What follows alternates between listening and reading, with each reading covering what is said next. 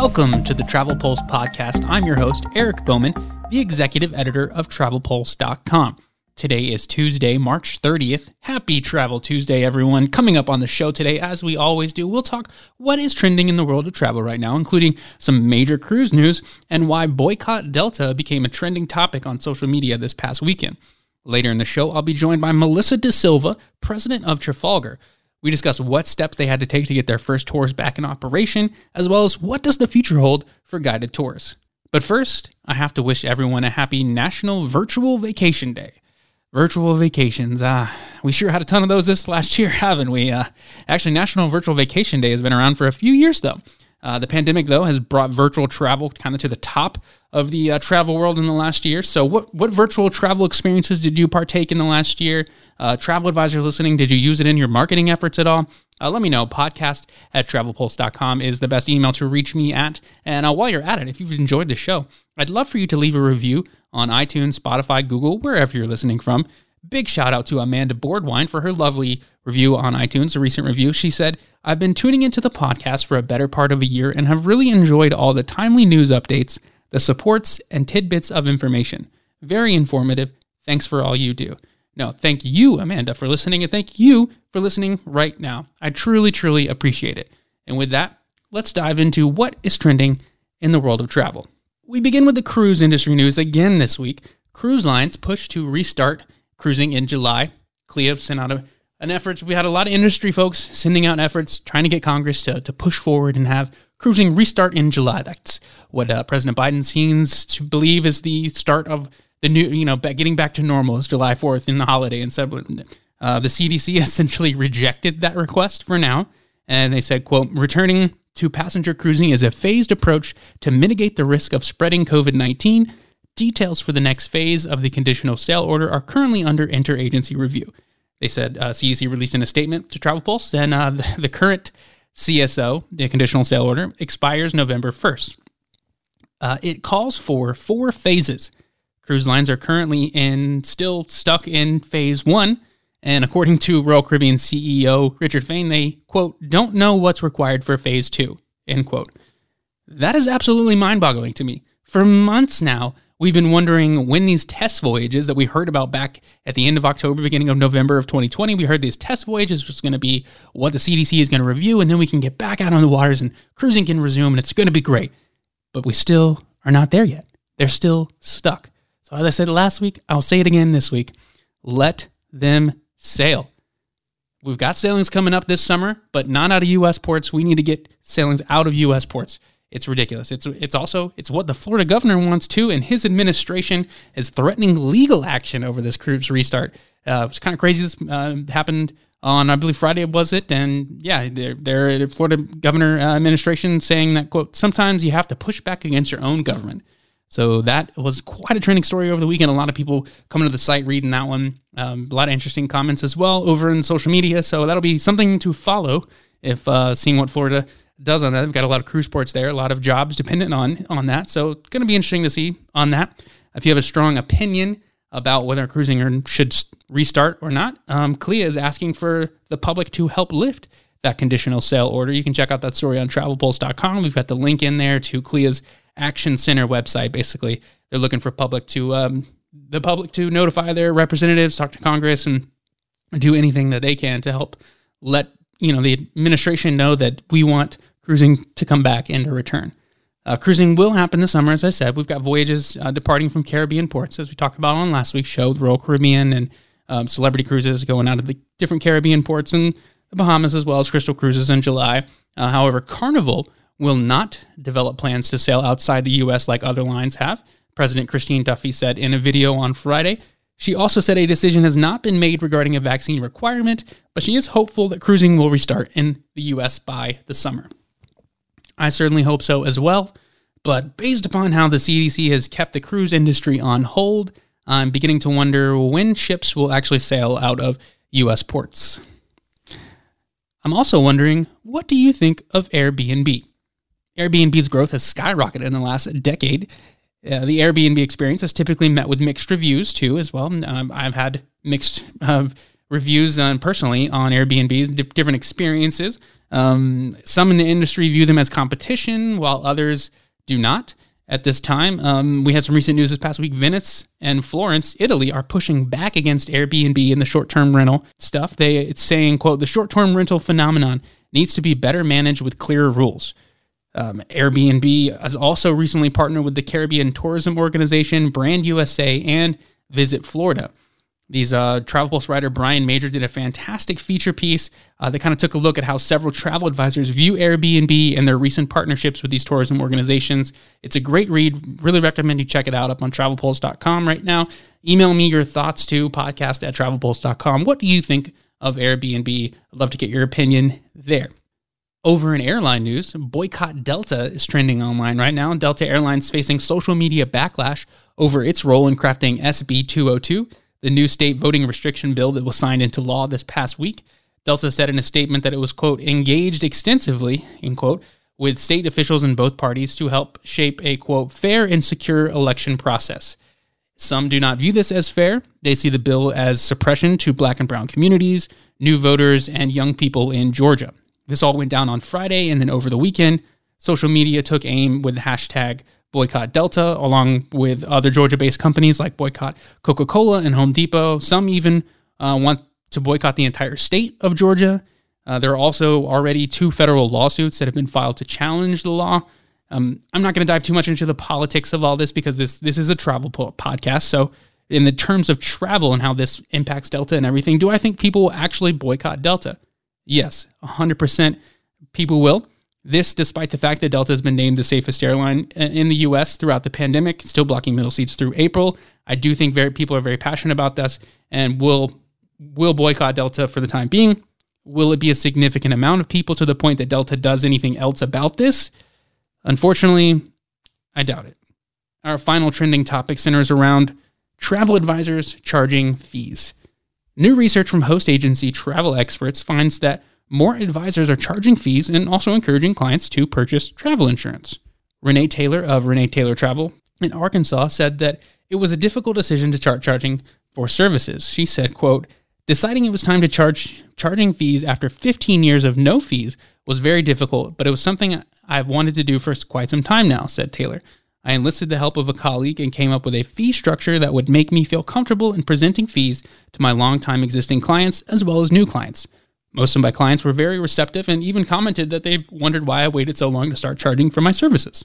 Lori Zuckerman recently wrote an opinion piece for us at Travel Pulse on why she believes advisors should start charging fees, saying that travel advisors should not work for free and their clients should not expect them to either. If you do not charge for your work, then you are giving away your time. You know, I, I, tend to agree here. I think more advisors will start charging for fees. We've talked about this a few times on the podcast here.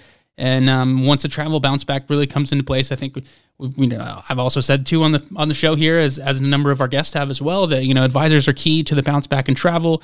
More people are going to start using them. At some tra- some do charge fees, some do not charge fees. I think it's really up to you know your personal preference on that and how you operate your business and how you view your time and your efforts and, and all that stuff. So, what do you think though? Should should travel advisors charge fees? Let me know. Podcast at travelpulse.com com is the best way to reach me.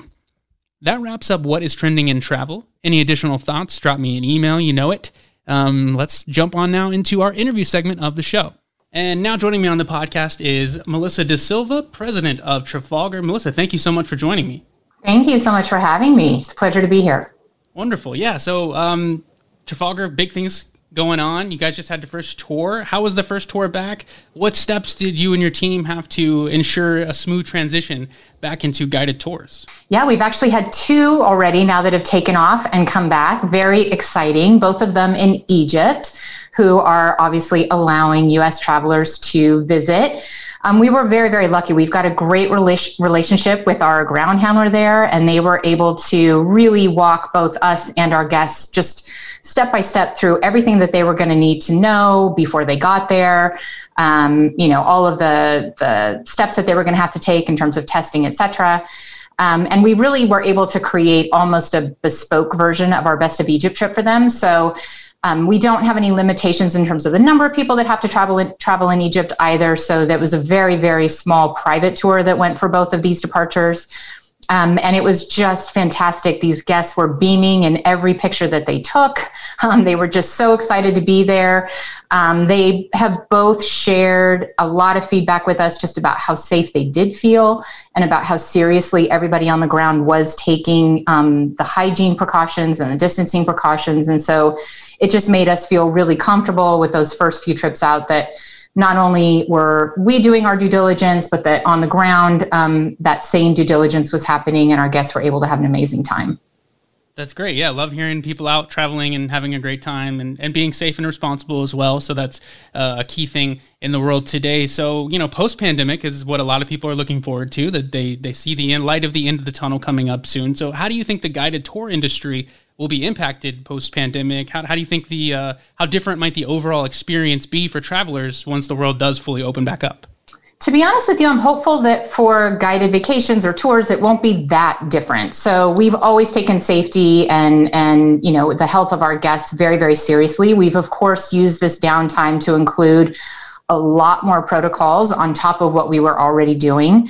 Um, we did implement across our um, brands a well-being director for any trip that has more than 20 guests on it. And what that is is is a third member of our team traveling with our guests. So the travel director is there, of course, the driver, and now we've got the well-being director, and they're really there just to make sure that everything is seamlessly taken care of behind the scenes for our guests with regards to um, you know, contactless check-in, making sure that the bags are, you know, sanitized when they're delivered to the rooms, making sure that, you know, the protocols that are in place are being adhered to and followed. So it really frees up the travel director to still be that amazing resource for the the guests to have an amazing time, to give them all the the culture, the history, the stories, the connection to that place that they're visiting, so that you know they're not spending a lot of their time bogged down on protocols.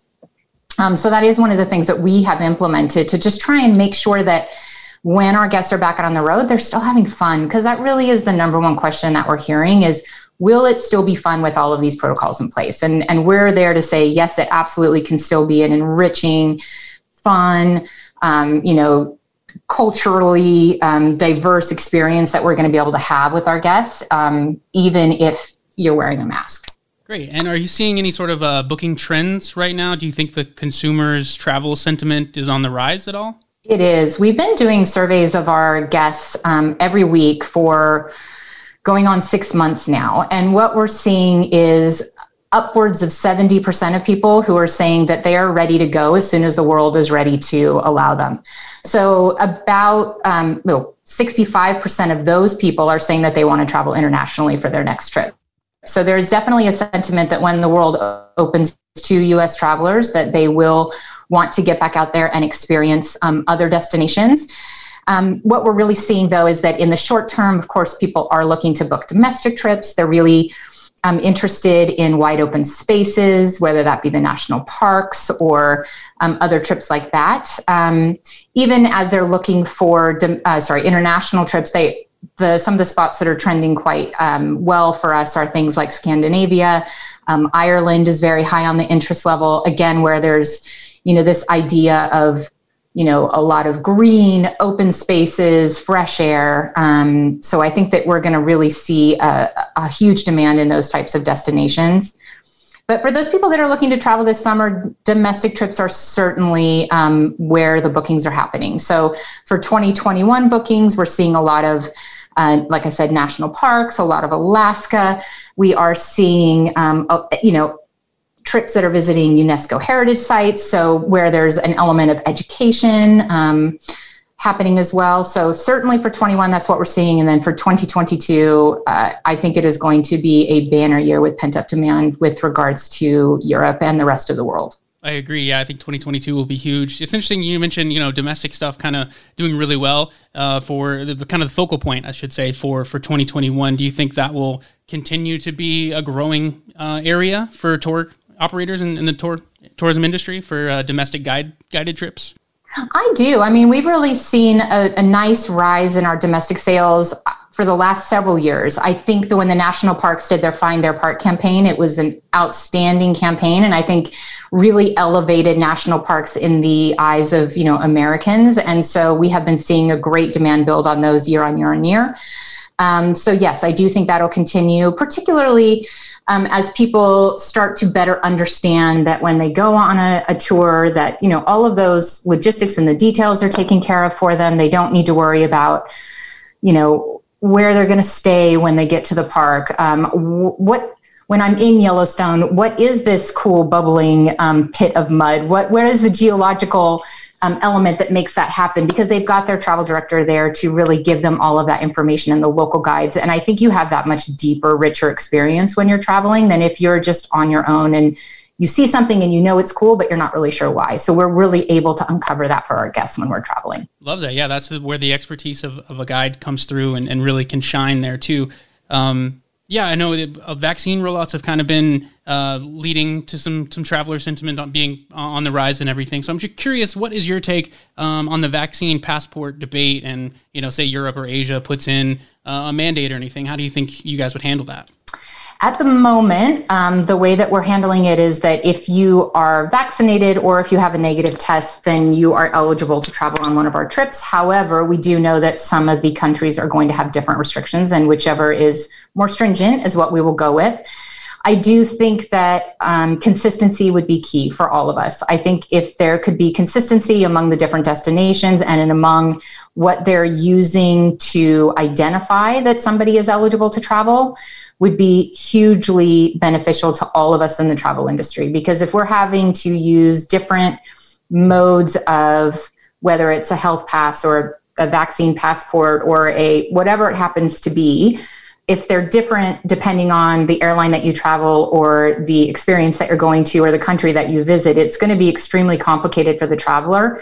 And although we're there to take those roadblocks out of the way for them the simpler and the more consistent it can be, the better, I think, for the entire industry. I think the more seamless we can make it, the quicker we can get guests back out on the road in a really safe and, and uh, in, in a manner in which we all feel comp- confident and comfortable of having people move around the world in a way that we know that they have taken the precautions. Gotcha. And yeah, consistency is key. Um, and kind of just transitioning into my next question here uh, about consistency in one area is that could use some help there is uh, what, what kind of changes in the travel industry would you like to see in regard to gender equality? Oh, that's a good question. Well, we are at the end of March as we do this interview, which is International Women's Month. I'm really, really proud of where we have come from, at least in my company. So, Trafalgar in the US, we um, have a lot of female leadership. We're over 83% of our leaders in our business are female. And across Trafalgar globally, you see really, really high percentages. And that really is true of the Travel Corporation in general. Um, and the more that I look out over the industry that I've been part of now for uh, 27 years, there has been some major leaps and bounds. So I'm really proud of the progress that as a travel industry that we have made. I think it is clear that there is still a bit of a disparate, uh, discrepancy between how many women are working in the industry versus how many are in leadership roles. And I would really like to see that even out. Um, so that's really where I would see us going. I do think that you know you should have the best person in the role, and it doesn't matter whether or not they're a man or a woman.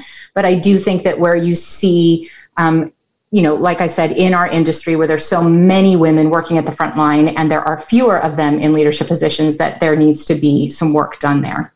Definitely. I agree with that. I think that's one push here. And then you mentioned, you know, International Women's Month, but we should focus on, you know, gender equality all year round and everything. So Absolutely. that's one one thing here, uh, Travel Pulse and North Star, we want to push forward as well. So, um, yeah, thank you for, for joining. Any any last comments or, or um, message you want to issue out to maybe our travel advisors that are listening? Any tips or advice on um, tour tour guide, guide guided tours and stuff? Excuse me. Absolutely. I mean, well, first, I just want to say that this pandemic is probably a huge opportunity. We've seen now more than ever that you know there are people searching for travel agents online. They're searching for you know who they can work with to make sure that they're going to get the best advice when booking their trip. So I think that this pandemic, although it's been incredibly devastating for our industry, at the end of the day, could prove to be very, very, um, you know, pivotal for the travel agent and the travel advisor to be able to show their expertise and their value because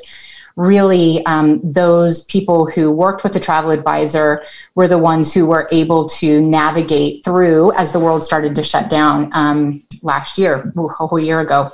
And so I really do think that it is a, a great tool to look back on to be able to say, you know, work with a travel advisor. We're going to be able to help you navigate this.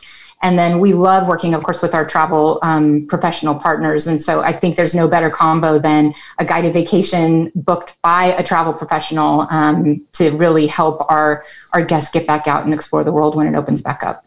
Wonderful. Thank you so much, Melissa. You've got me super excited about taking a guided tour now. I've got to talk to my wife and get things planned out. Uh, for we, we just got our passport in for our one year old daughter, so we're thinking international trips. Um, obviously, you're thinking right now because stuff isn't open. But um, yeah, I can't wait to explore and, and take a guided vacation. Love it. Thanks again to Melissa for jumping on to the show today. Really had a great talk there.